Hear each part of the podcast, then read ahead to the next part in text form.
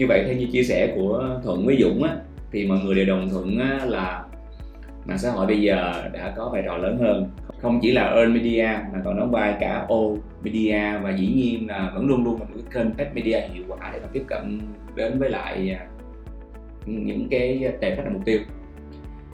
Nào bây giờ khi mà hiện nay cái sự phân mảng mạng xã hội quá lớn như vậy, một user có thể có TikTok app, có Facebook app, có thể có LinkedIn app nữa và Instagram nữa, và bản chất của mỗi mạng xã hội đó là khác nhau về mặt nội dung nè, ví dụ như là video, hình ảnh, nội dung ngắn, nội dung dài, chia sẻ, kết nối.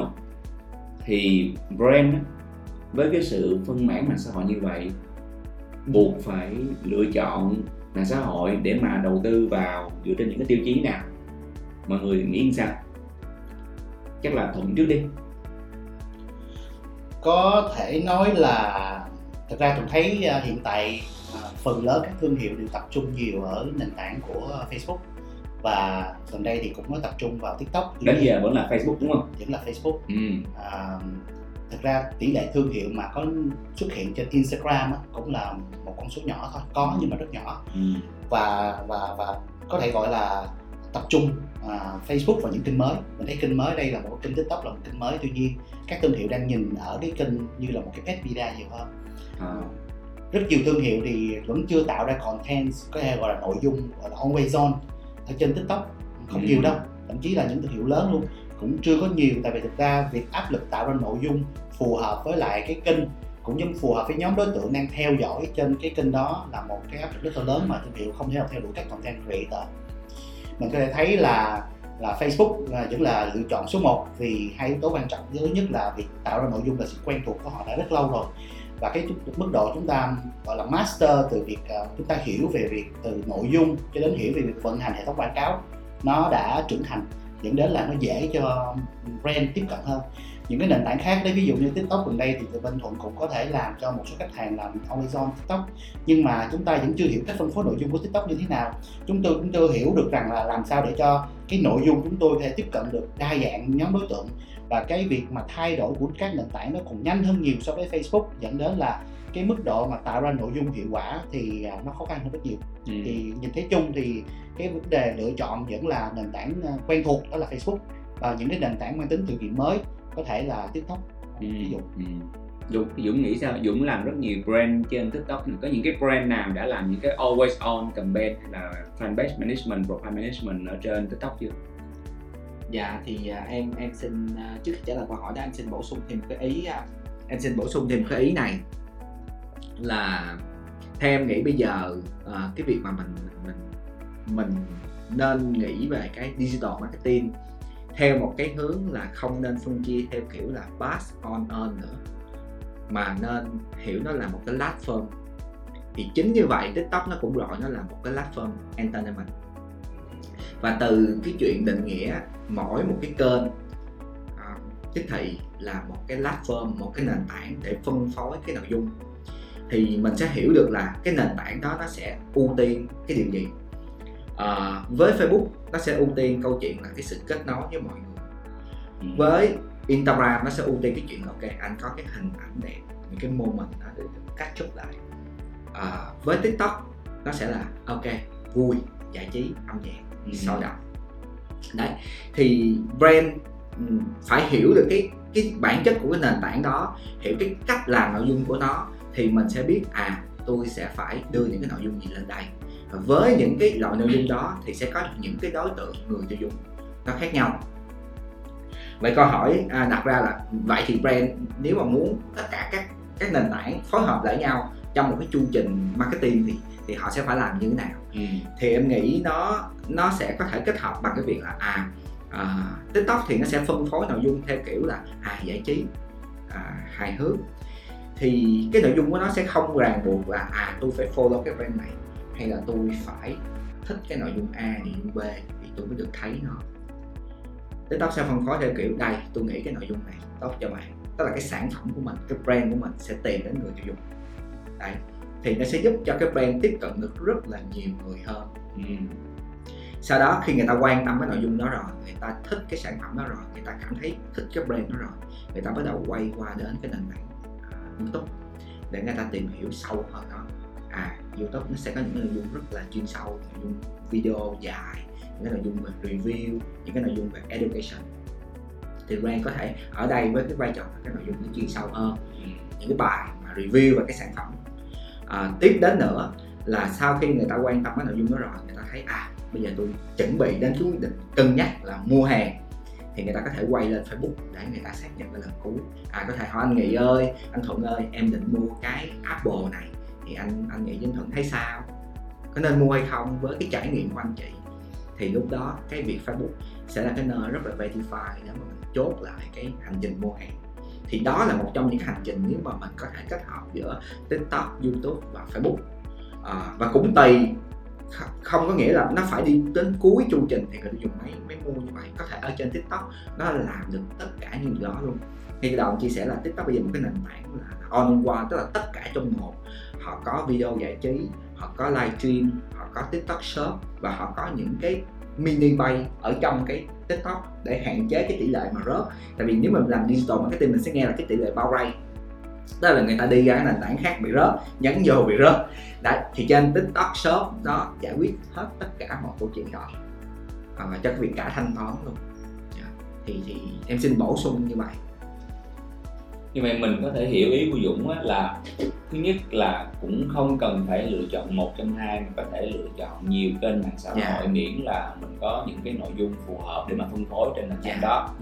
Và Dũng cũng đồng thời Dũng chia sẻ là nếu như mà Facebook phân phối nội dung dựa trên những thực toán về mối quan hệ, đúng không, và tương tác, thì TikTok lại phân phối nội dung dựa trên cái chuyện là chủ đề và những nội dung đang thịnh hành, và những cái nội dung mà họ nghĩ là user thích.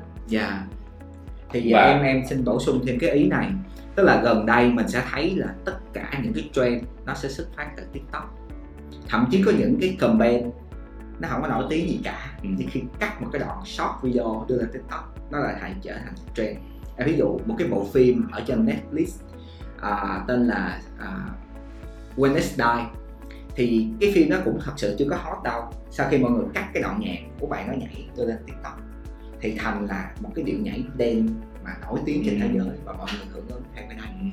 Rồi mình thấy có những cái trend SOS 10 điểm rồi butterfly, tức là mình có cái filter cái gắn vô cái có cái cánh là kia đấy, win is đấy, đúng nhận sai cãi là từ trên đâu. Đúng nhận sai cãi cũng trên từ TikTok. Rất là nhiều cái trend bắt nguồn từ TikTok. Và TikTok bây giờ họ chia ra thành những cái trend, họ chia thành những cái nhóm trend luôn. Nano, micro và macro.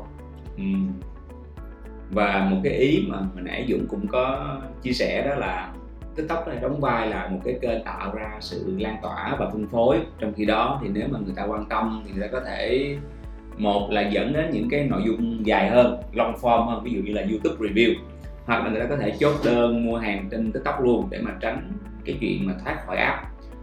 Hoặc là người ta có thể dẫn đến một cái trang chính thống hơn của thương hiệu trên Facebook, đúng không?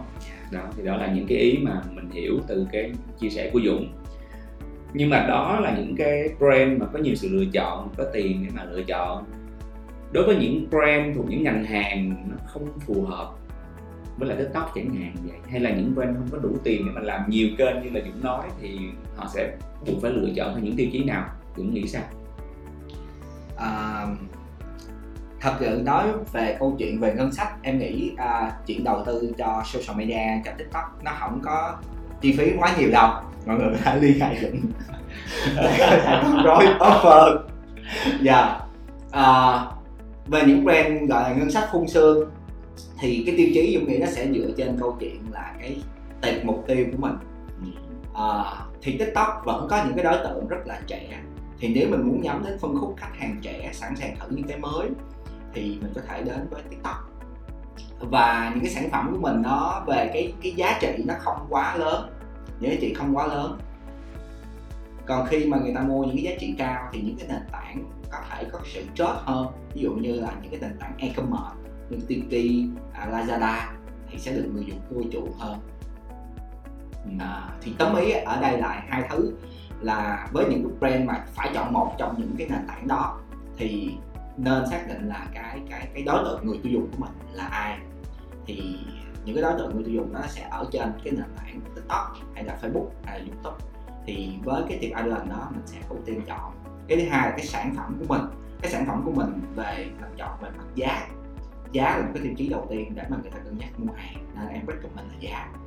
Thì với TikTok thì nên những cái sản phẩm giá gọi là tầm trung trở lại. Những phẩm luxury hơn thì có thể hiện tại chưa, tại vì có thể TikTok khá là trẻ nên chưa tạo được cái sự chớp nhiều để mà khiến cho người ta có thể mua những giá trị cao. Đấy, như Tiki họ có thể bán một cái xe hơi, một cái chiếc xe máy, nhưng mà TikTok thì chưa. Thuận nghĩ sao? Thuận nghĩ theo tôi nghĩ thì rất đồng tình ý của Dũng là ở điểm là chúng ta nên tập trung vào nhóm đối tượng mục tiêu. Tùy theo cái nhóm đối tượng mục tiêu chúng ta đang phổ thông và phổ dụng ở trong cái nhóm nào thì chúng ta nên tập trung vào cái kênh đó và cái nền tảng mạng xã hội đó. Một cái ý nữa mà tôi thấy rất là hay là ở TikTok ngày hôm nay chúng ta đang có khuynh hướng là xem những nội dung ngắn và nhanh, nó tạo ra cái hành vi tụi mình gọi là impulsive. Có thể là một cái impulsive buying, có nghĩa là mua một cách nó vô thức, cách nó thấy nó thích, mình thấy nó đẹp, mình thấy nó dễ thương thì mình mua. Nó có thể diễn ra ở những nền tảng mạng xã hội khác nhau, nhưng mà với những cái sản phẩm mà nó cần thời gian, người ta phải suy nghĩ xem có đáng đầu tư hay không, người ta sẽ có thể dành việc nghiên cứu ở những nền tảng khác nhau nữa thì cái hành trình nó dài hơn, dẫn đến là một cái nền tảng sẽ không đủ, bắt buộc bạn phải đầu tư vào nhiều nền tảng khác nhau, có thể từ Facebook cho đến TikTok, thậm chí trên website, thậm chí search trên Google nữa, để đảm bảo bạn có thể bắt được ở những trạng thái, ở những giai đoạn khác nhau của hành trình mua hàng của khách hàng của mình.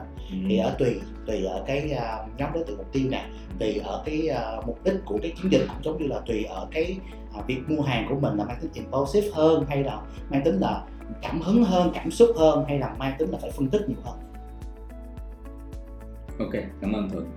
Nhân tiện cho mình hỏi đào sâu vô một cái vấn đề mà nãy giờ mọi người chưa thảo luận, đó là chuyện tạo ra always on content cho thương hiệu trên TikTok. Ở đây là mình sẽ tập trung câu hỏi về TikTok thôi, tại vì mình tin là rất nhiều brand đã tập trung vô cái chuyện tạo content trên Facebook một cách quen thuộc rồi.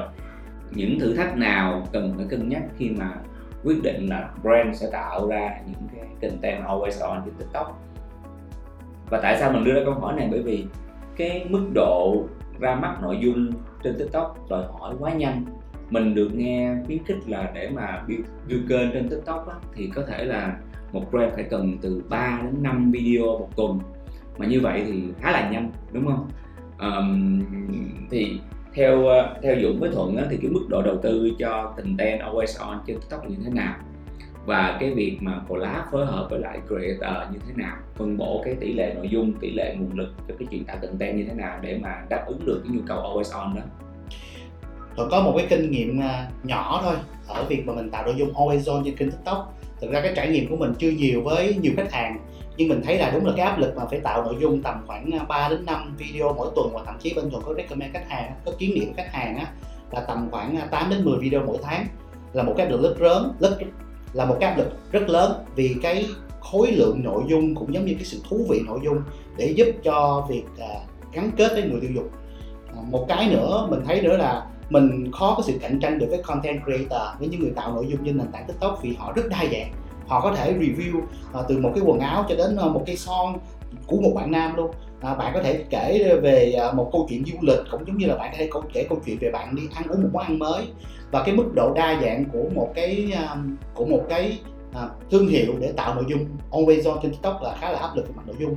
Cái thứ hai mình thấy nữa là việc mà cái kênh của một thương hiệu bị xác định là một thể loại nội dung để phân phối cho người tiêu dùng, cho người xem á, là cũng có nhiều hơn so với lại người tạo nội dung, những người gọi là content creator, nên dẫn đến là khuynh hướng là các cái thương hiệu mà mình tạo nội dung vui vẻ nó bị khác biệt hơn so với kênh mà bị xác định. Lấy ví dụ như là khách hàng của chúng là một cái kênh về tech, thì mình tạo những nội dung mang tính về trendy, những mang tính là occasion, những theo mùa vụ á, thì thường sẽ được phân phối thấp lắm. Nhưng mà những nội dung mà liên tới với việc là công nghệ thì được phân phối rất cao, là số lượng view sẽ cao rất nhiều, và thời gian watch full video cũng giống như là cái tỷ lệ engagement nó sẽ cao hơn cái tỷ lệ những nội dung khác.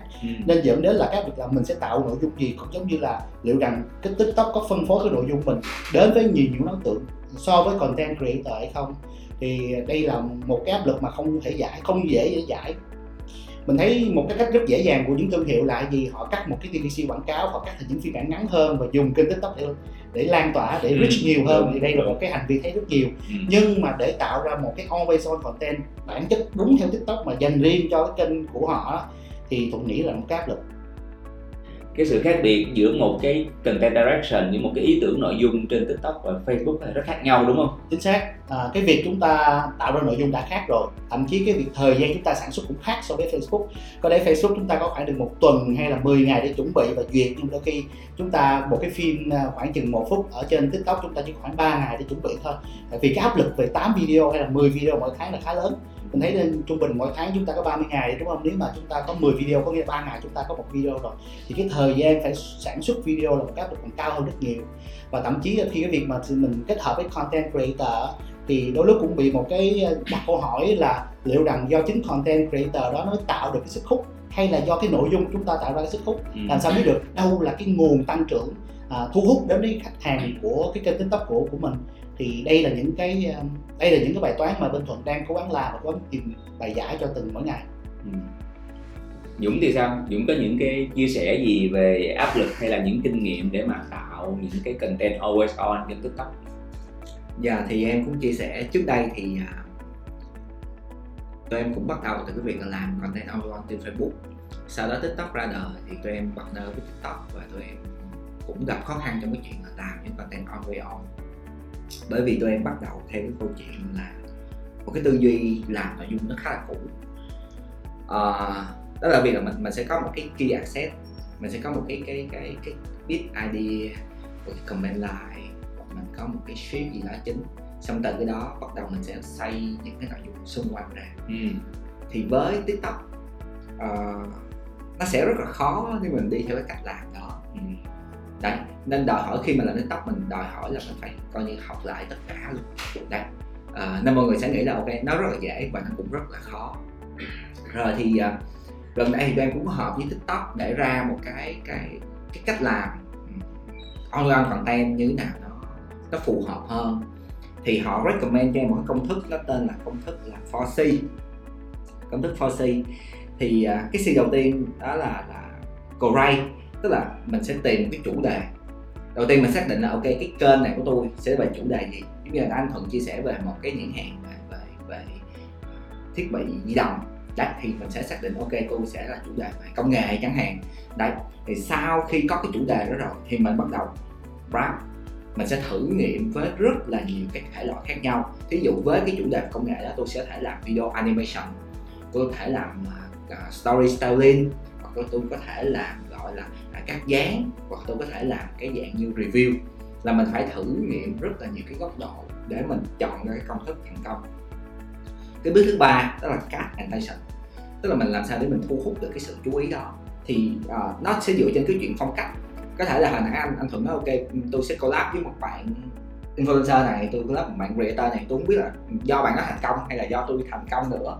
Đó, thì nó phải tạo ra được một cái phong cách của cái nhãn hàng đó. Nếu mình coi nhãn hàng đó như một con người trên TikTok thì mình phải build phong cách cho họ. Có một cái rất thú vị thì có thể là em sẽ gửi là link cho brand Việt Nam, đó là KFC. Họ tự build ra một cái hình tượng, đó là một bạn nhân vật đội một cái hộp của KFC, giống như một cái người boss giống như ngày xưa của mình, nó có mắt có mũi, thì bạn nó sẽ chuyên nói về cái chủ đề thời sự trend gì đó, nhưng mà cái hình ảnh là của KFC. Và cuối cùng là mình kích hoạt tương tác, tức là bây giờ brand á phải tương tác rất là nhiều, giống như một cái người bạn của cái người user vậy đó.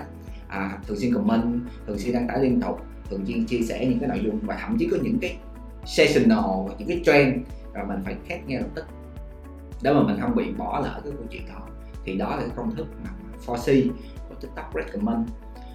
Họ cũng share một cái framework để mình làm nữa, tức là nó sẽ xây dựng tất cả nội dung sẽ đi theo cái moment. Cái moment là cái hàng dọc chiều ngang, và cái trụ cột nó sẽ là những cái pillar, những cái topic thường sẽ khoảng có 3 cái pillar như vậy, và từ những cái pillar đó mình sẽ chia theo công thức 4C hồi nãy để mà đảm bảo hàng ngày thì có nội dung, hàng tuần thì có nội dung, và sẽ có một cái big bang campaign ở một tháng đó hoặc là 3 tháng quý. Thì lúc đó cái brand của mình nó sẽ xuất hiện một cách chỉnh chu theo kiểu mà mình làm. Ok, có brand asset, còn bình thường thì nó sẽ giống như là một cái authentic của một cái user bình thường. Tức là trên TikTok là quảng cáo mà như không quảng cáo. Yeah. Thì đó là cái chia sẻ của em. Yeah. Cảm ơn Dũng, đó là những cái chia sẻ mà theo như Dũng nói để mà làm nội dung always on tốt hơn trên TikTok, đúng không? Yeah. Như vậy thì với những cái sự đầu tư đó về cả nội dung, build kênh rồi để mà winning, để mà chiến thắng trên TikTok thì brand thường đặt ra những cái KPI gì trong cái bối cảnh social media, bối cảnh mạng xã hội mới như hiện nay? Thế như trước đây á, là chúng ta hay nói về những cái KPI liên quan đến reach, đúng không? Like, share, comment, tăng lượng follower, tăng lượng fans. Gần đây chúng ta lại thấy có những cái KPI về inbox, tỷ lệ chuyển đổi, đơn hàng, ra đơn luôn, đúng không? Rồi brand thì lúc nào họ cũng sẽ mong muốn là có thể nói về mức độ nhận biết, mức độ được nhắc đến trên mạng xã hội, cũng như là những cái từ khóa, những cái thuộc tính. Thì gần đây nhất thì Thuận và Dũng đã được đặt ra những cái đề bài KPI nào khi mà làm social media? Thuận trước đi. Có thể nói về TikTok đi, tại vì TikTok mới thì tôi có một cái yêu cầu của khách hàng ở một cái kênh always on, đó là làm sao đạt được cái tỷ lệ mà watch full video, watch full một cái nội dung always on luôn, tại vì lúc đó người ta mới thấy là cái nội dung này thú vị thì mới xem.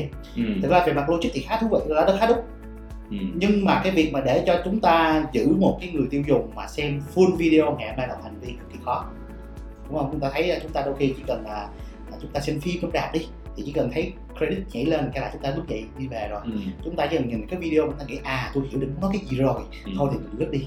Thì cái việc mà ban đầu mình đặt cái đề bài đó, đặt KPI đó thì mình thấy là có vẻ là hợp lý đấy, nhưng mà sau một thời gian mình làm với khách hàng thì mình thấy là cái chỉ số này rất khó để đạt được và rất khó để mà optimize, làm sao tối ưu hóa để đạt được cái chỉ số mà khách hàng mong muốn. Thì mình phải đề nghị là những cái chỉ số mới có thể liên quan đến retention rate của một cái video ở cái ngưỡng là 25% hoặc 35%. Retention rate là như thế nào? Là khi cái video chỉ còn khoảng 35 hoặc là 25% người xem á, thì ở nằm ở giây thứ mấy của cái video này, và liệu rằng giây đó các bạn đã cảm thấy thỏa mãn chưa?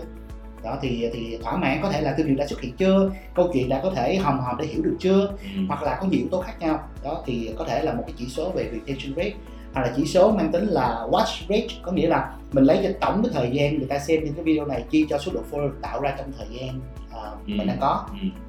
Thì những chỉ số đó sẽ giúp cho mình nhìn nhận coi là trong giai đoạn này và giai đoạn trước á, cái vận hành, cái số lượng nội dung của mình có tạo sự thu hút với khách hàng, có khách hàng hay không. Một trong những điểm thú vị mà Thuận thấy ở trong TikTok mà khác biệt với kênh Facebook á, là khi mà mình tạo một nội dung trên Facebook, lấy ví dụ như là trong tháng 3 này đi, thì sau tháng 4, tháng 5 thì gần như là cái tỷ lệ tương tác trên cái post đó là không còn nữa, gần như bằng không. Nhưng mà đối với lại TikTok thì hoàn toàn ngược lại.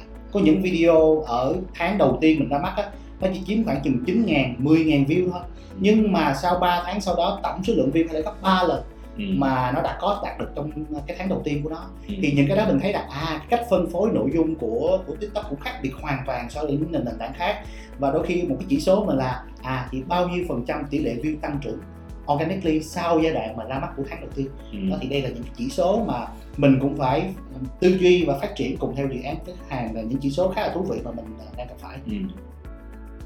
Như vậy nãy giờ Thuận vừa nói là mình hiểu là những cái KPI liên quan đến engagement, số lượng xem, đúng không? Và cái khả năng, cái số lượng xem và cái thời lượng mà một user họ xem. Thuận có những cái KPI nào nó như Thuận có những cái KPI nào thuộc cái nhóm thứ hai, ví dụ như là inbox, đơn hàng, chuyển đổi? Thật ra là ở phía DNA thì công ty chưa có nhiều dịch vụ về mặt performance, có nghĩa là làm sao thúc đẩy cái việc mà tỷ lệ người ta gửi đơn hàng, gửi tin nhắn hoặc là comment để thúc đẩy đến đơn hàng. Do đó là cái tỷ lệ KPI đó chưa cao. Tuy nhiên cũng có được những cái dự án cũng bắt đầu để xem là cái thời gian chúng ta trả lời với khách hàng trong inbox là bao nhiêu. Cũng giống như là khi mà tại vì Minh Thuận thì thường làm với nhiều brand lớn hoặc là những cái thương hiệu mà họ không đặt nặng vấn đề về performance ở trên nền tảng social media nhiều, có thể là cái đó là do cái dịch vụ, cấu trúc dịch vụ của mình, thì cái tỷ lệ KPI như vậy thì chưa cao. Nhưng mà trong tương lai thì ở DNA đang cố gắng làm full funnel marketing nên chắc là sẽ có nhiều KPI như vậy. Nhưng mà cảm giác là khi mình đi nhận brief á, thì khách hàng có đòi những cái đó không, thì hay là kiểu như là ok, nếu mà khách hàng có yêu cầu thì mình sẽ không làm tại vì mình chưa có dịch vụ đó. Nghĩa là cái tỷ lệ những khách hàng trong cái brief của họ có ghi là tôi muốn yêu cầu tỷ lệ inbox hay là tôi muốn yêu cầu phải có cái tỷ lệ chuyển đổi, thì cái tỷ lệ những khách hàng có yêu cầu những KPI sâu như vậy đối với lại mạng xã hội thì Thuận thấy làm sao? Đối với Thuận thì Thuận thấy hoàn toàn hợp lý, tại vì ngày hôm nay cái vấn đề mà một cái kênh mạng xã hội giúp cho mình đạt được full funnel marketing á, thì Thuận nghĩ là một yếu tố đáng nên cần được phải được gọi là leverage hay là cần được tận dụng ở trên mạng xã hội. Tại vì ngày hôm nay chúng ta không phải là qua ba giai đoạn đầu tiên là teasing, giai đoạn thứ sau chúng ta aware, là chúng ta giai đoạn thứ ba chúng ta mới gọi là engage và mua hàng. Không, ngày hôm nay có thể tất cả cái diễn biến diễn ra trong vòng khoảng 2 phút. Tôi nhìn một mẫu quảng cáo tôi thấy thích quá, tôi bấm vào brand của bạn, tôi nhắn tin và tôi nói chuyện với một bạn follow page, quản lý page, và sau đó chúng tôi quyết định đơn hàng. Thì tôi nghĩ là cái điều này đều hoàn toàn diễn ra, tuy nhiên nó nằm ở cái ngành hàng và cái nhóm hàng. Bên Thuận thì những nhóm hàng của mình, cái yếu tố heavily, cái yếu tố khách hàng vẫn còn mua hàng ở kênh offline vẫn còn rất nhiều, và đôi lúc họ sẽ lệ thuộc vào kênh e-commerce, thông qua sàn, thông qua Shopee, thông qua e-com.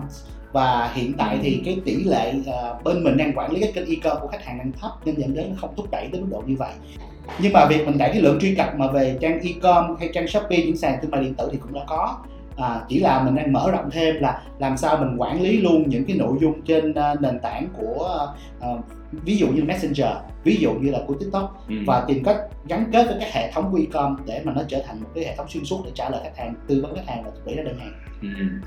Như vậy là những cái KPI của social media hiện nay thì ngoài là like, share, comment hay là mình gọi là reach và engagement á, thì Thuận cũng nhận được những cái yêu cầu là đẩy những cái lượng truy cập về những cái trang điện tử của brand chứ không chỉ là website nữa. Đôi lúc mình cũng là một người thúc đẩy khách hàng để có được những cái cách làm tích cực như vậy. Thì còn Dũng thì sao? Đối với những nhóm khách hàng gọi là lớn hơn hoặc nhỏ hơn thì Dũng hay nhận được những KPI như thế nào? Dạ thì thường khách hàng cũng khá lăn tăn về câu chuyện là khi mà có một chiến dịch thì nên có những cái KPI như thế nào. Thì thường phía agency sẽ robot đề xuất cho họ. Thì tại vì mỗi nền tảng nó sẽ có những cái matrix khác nhau. Thì phía TikTok á, thì tụi em chia ra là 3 cái dạng mục tiêu. Thì mỗi một giai đoạn tụi em sẽ có một cái KPI khác nhau. Đầu tiên là về câu chuyện gọi là awareness. Thì khi mà cái brand đó họ mới lên trên nền tảng TikTok thì cái việc cái kênh của họ cần phải có nhiều nội dung, và những cái nội dung đó làm sao để mà tiếp cận nhiều cái người nhất. Thì KPI của trong cái giai đoạn này tôi đề xuất với khách hàng luôn đó là top view, tức là bao nhiêu lần cái video của bạn được xuất hiện cho người tiêu dùng. Khi mà họ mở app lên hoặc họ lướt những cái video đầu tiên, họ thấy cái video của bạn thì cái việc mà đòi hỏi sâu hơn, cái việc xem hết cái video đó, giống như là của anh Thuận thì Dũng chia sẻ thêm, đây là một cái khó khăn, bởi vì cái cách phân phối nội dung của TikTok đó, nó sẽ rất là khác với cái Facebook, tức là nó sẽ đưa cái video đó đến rất là nhiều người và có thể người đó không thích họ sẽ lướt qua. Thì mình không cần cho được cái tiệm audience đó có phải là fan của nhãn hàng hay không, nên thành ra là buộc cái việc mà xem hết 100% em nghĩ nó rất là khó. Quay lại câu chuyện là với cái KPI thì với cái giai đoạn thứ hai mà sau khi cái platform đã quen với cái brand đó, và brand đó bắt đầu có cái sự nhận biết trên platform rồi, tức là có khoảng cái lượng fan nhất định rồi, ở đây em cho khoảng là 10.000 follower, thì đây cũng là một cái mốc mà bạn có thể mở cái TikTok shop và bạn có chức năng livestream và bán hàng. Thì lúc này là có cái rotate lao, tức là bạn có thể hot cái sản phẩm lên. Thì KPI của em ở cái giai đoạn này là câu chuyện là làm sao cái tỷ lệ share volume của mình nhiều nhất trong cái dòng sản phẩm của mình đưa lên đây. Thì lúc này nó sẽ có cái chỉ số là reach, giống như là của Facebook rồi. Tức là cái sản phẩm đó được reach bao nhiêu người đến cái fan của bạn, reach bao nhiêu người đến cái thiệp audience của bạn. Và cái trong cái ngành hàng đó thì bạn chiếm bao nhiêu cái phần trăm, cái tỷ lệ mà nói đến cái sản phẩm người ta chọn cái sản phẩm. Cái đó đo được hả Dũng? Dạ đo được. Và nó có cái công cụ quảng cáo luôn, nó có thể quảng cáo infeed nè, nó có quảng cáo auction nè. Thì nó sẽ KPI là reach và share volume. Và đến cái giai đoạn thứ ba là lúc này là khi mà mình đã có được một cái sản phẩm nhất định với kênh tương đối ổn rồi, thường thì bắt đầu mình có thể bán hàng trên này, mình có những cái chương trình ví dụ như mega sale, thì mình có thể đo được luôn câu chuyện là bao nhiêu người ta cài đặt cái phần mềm của mình, hay bao nhiêu người ta conversion nhãn hàng mình, là người ta mua hàng, người ta bỏ vô giỏ hàng, người ta đặt đơn. Đấy thì giai đoạn này mình sẽ đo có thể là install hoặc là conversion. Đấy, còn bình thường sau những cái giai đoạn đó là mình sẽ chạy on liên tục. Thì nó có khoảng 3 cái mốc như vậy, và on nó sẽ nằm ở dưới, nó sẽ xuyên suốt. Thì mỗi giai đoạn sẽ có một cái KPI khác nhau.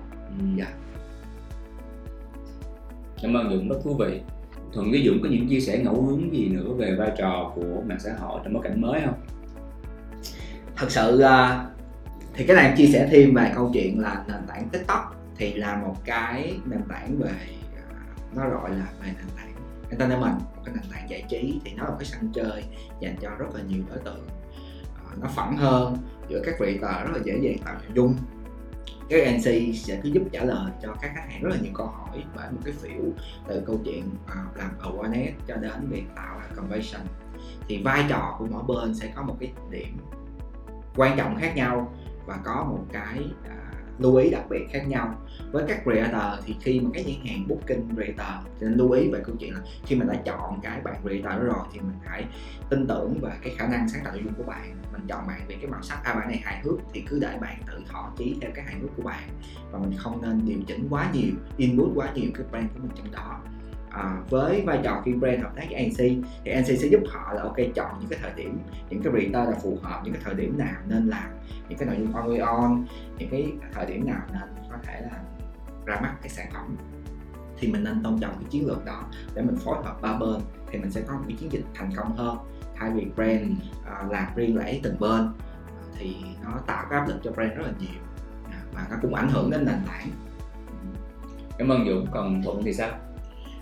Với cá nhân Thuận đó, thì Thuận thấy là cái sự tiến triển và sự phát triển của mạng xã hội á, nó tạo ra nhiều yếu tố FOMO cho người tiêu dùng cũng giống như là cho nhãn hàng.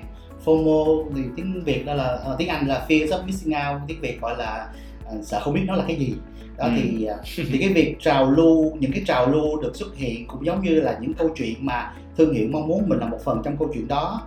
Một phần nào đó tôi thấy nó làm cho cái màu của thương hiệu, sự khác biệt của thương hiệu nó càng lỏng lẻo hơn. Nên nếu mà có thể thấy rằng là mạng xã hội tạo ra những cơ hội để chúng ta tiếp cận khách hàng đa dạng hơn, nhiều lăng kính hơn, nhưng không khéo nó sẽ làm cho thương hiệu mình nó bị phai màu hơn, dễ đà nút hơn, dễ bị phân hóa hơn. Thì đây là một yếu tố mà thương hiệu cần nên cân nhắc để xem liệu rằng những mạng xã hội đó là mang tính thử nghiệm của chúng ta, hay những mạng xã hội đó là những cái nền tảng mà chúng ta phát triển bền vững, chúng ta tạo nội dung, chúng ta tạo được cái sự xuất hiện của mình và cái hình ảnh của thương hiệu nó rõ nét hơn. Mình có thể thấy rằng là mạng xã hội ngày hôm nay với việc xuất hiện của TikTok hay là sự đa dạng của Facebook cũng như là Instagram cũng giúp cho nhiều nhãn hàng nhỏ, nhiều thương hiệu nhỏ có cơ hội tiếp cận với khách hàng một cách nó hiệu quả hơn. Thì đây cũng là một cái lợi thế mà mạng xã hội mang lại. Thì theo Thuận thấy thì chúng ta phải tỉnh táo, thứ nhất là phải tỉnh táo, cái thứ hai nữa chúng ta phải nhìn thấy được cái màu chúng ta muốn tạo ra trên cái nền tảng nó như thế nào. Cũng giống như chúng ta phải xác định rất rõ chúng ta không cạnh tranh với content creator, chúng ta không cạnh tranh với những nhà sáng tạo nội dung, mà chúng ta biết là tận dụng cái nền tảng mạng xã hội này để tiếp cận với khách hàng một cách nó hiệu quả nhất dựa trên những cái tiêu chí, những cái mục tiêu của mình về mặt marketing như thế nào. Thì tôi thấy đây cũng là một cái cơ hội, cũng là thách thức rất lớn của những nhãn hàng cũng giống như những thương hiệu khi mà tận dụng mạng xã hội ngày hôm nay. Cảm ơn Thuận, cảm ơn những chia sẻ của Thuận với lại Dũng. Thì qua cái buổi trò chuyện ngày hôm nay chúng ta đã đi qua những cái đặc điểm của mạng xã hội trong cái bối cảnh cũ, đúng không? Bối cảnh trước 2020. Và chúng ta cũng đã đi qua những cái đặc trưng bối cảnh mạng xã hội mới sau 2020, sau Covid, sau sự trỗi dậy của TikTok và Telegram và crypto và rất là nhiều những thay đổi khác gần đây. Thì chúng ta cũng đã nghe những chia sẻ của anh Thuận với lại Dũng về những cái thử thách mà thương hiệu phải đối mặt, những cái sự lựa chọn mạng xã hội mà thương hiệu phải cân nhắc. Với cái vai trò lớn hơn của mạng xã hội, với cái sự phân mảng của mạng xã hội thì brand cũng phải cân nhắc kỹ hơn về cái mức độ đầu tư cũng như là đặt ra những cái KPI hợp lý hơn trong cái bối cảnh mới. Thì tôi hy vọng là qua cái buổi hôm nay thì các bạn thính giả của Brands Việt Nam sẽ có thêm nhiều ý tưởng, nhiều những cái sự gợi mở. Các bạn có thể nghĩ lại về vai trò của mạng xã hội, đúng không? Để mà các bạn có thể hoạch định lại tốt hơn. Các bạn cũng thấy được nhiều cái quan điểm đa chiều hơn, nhiều những cái quan điểm cả cũ và mới. Thì hy vọng là sẽ giúp cho các bạn có nhiều những cái gợi ý, những cái sự cân nhắc tốt hơn trong cái bối cảnh mới của xã hội. Xin cảm ơn các bạn đã lắng nghe chương trình podcast ngày hôm nay. Các bạn nhớ là subscribe kênh của Brands Việt Nam để lắng nghe những cái buổi trò chuyện đào sâu hơn về những cái chủ đề đang hot hiện nay trong ngành marketing. Xin chào và hẹn gặp lại mọi người.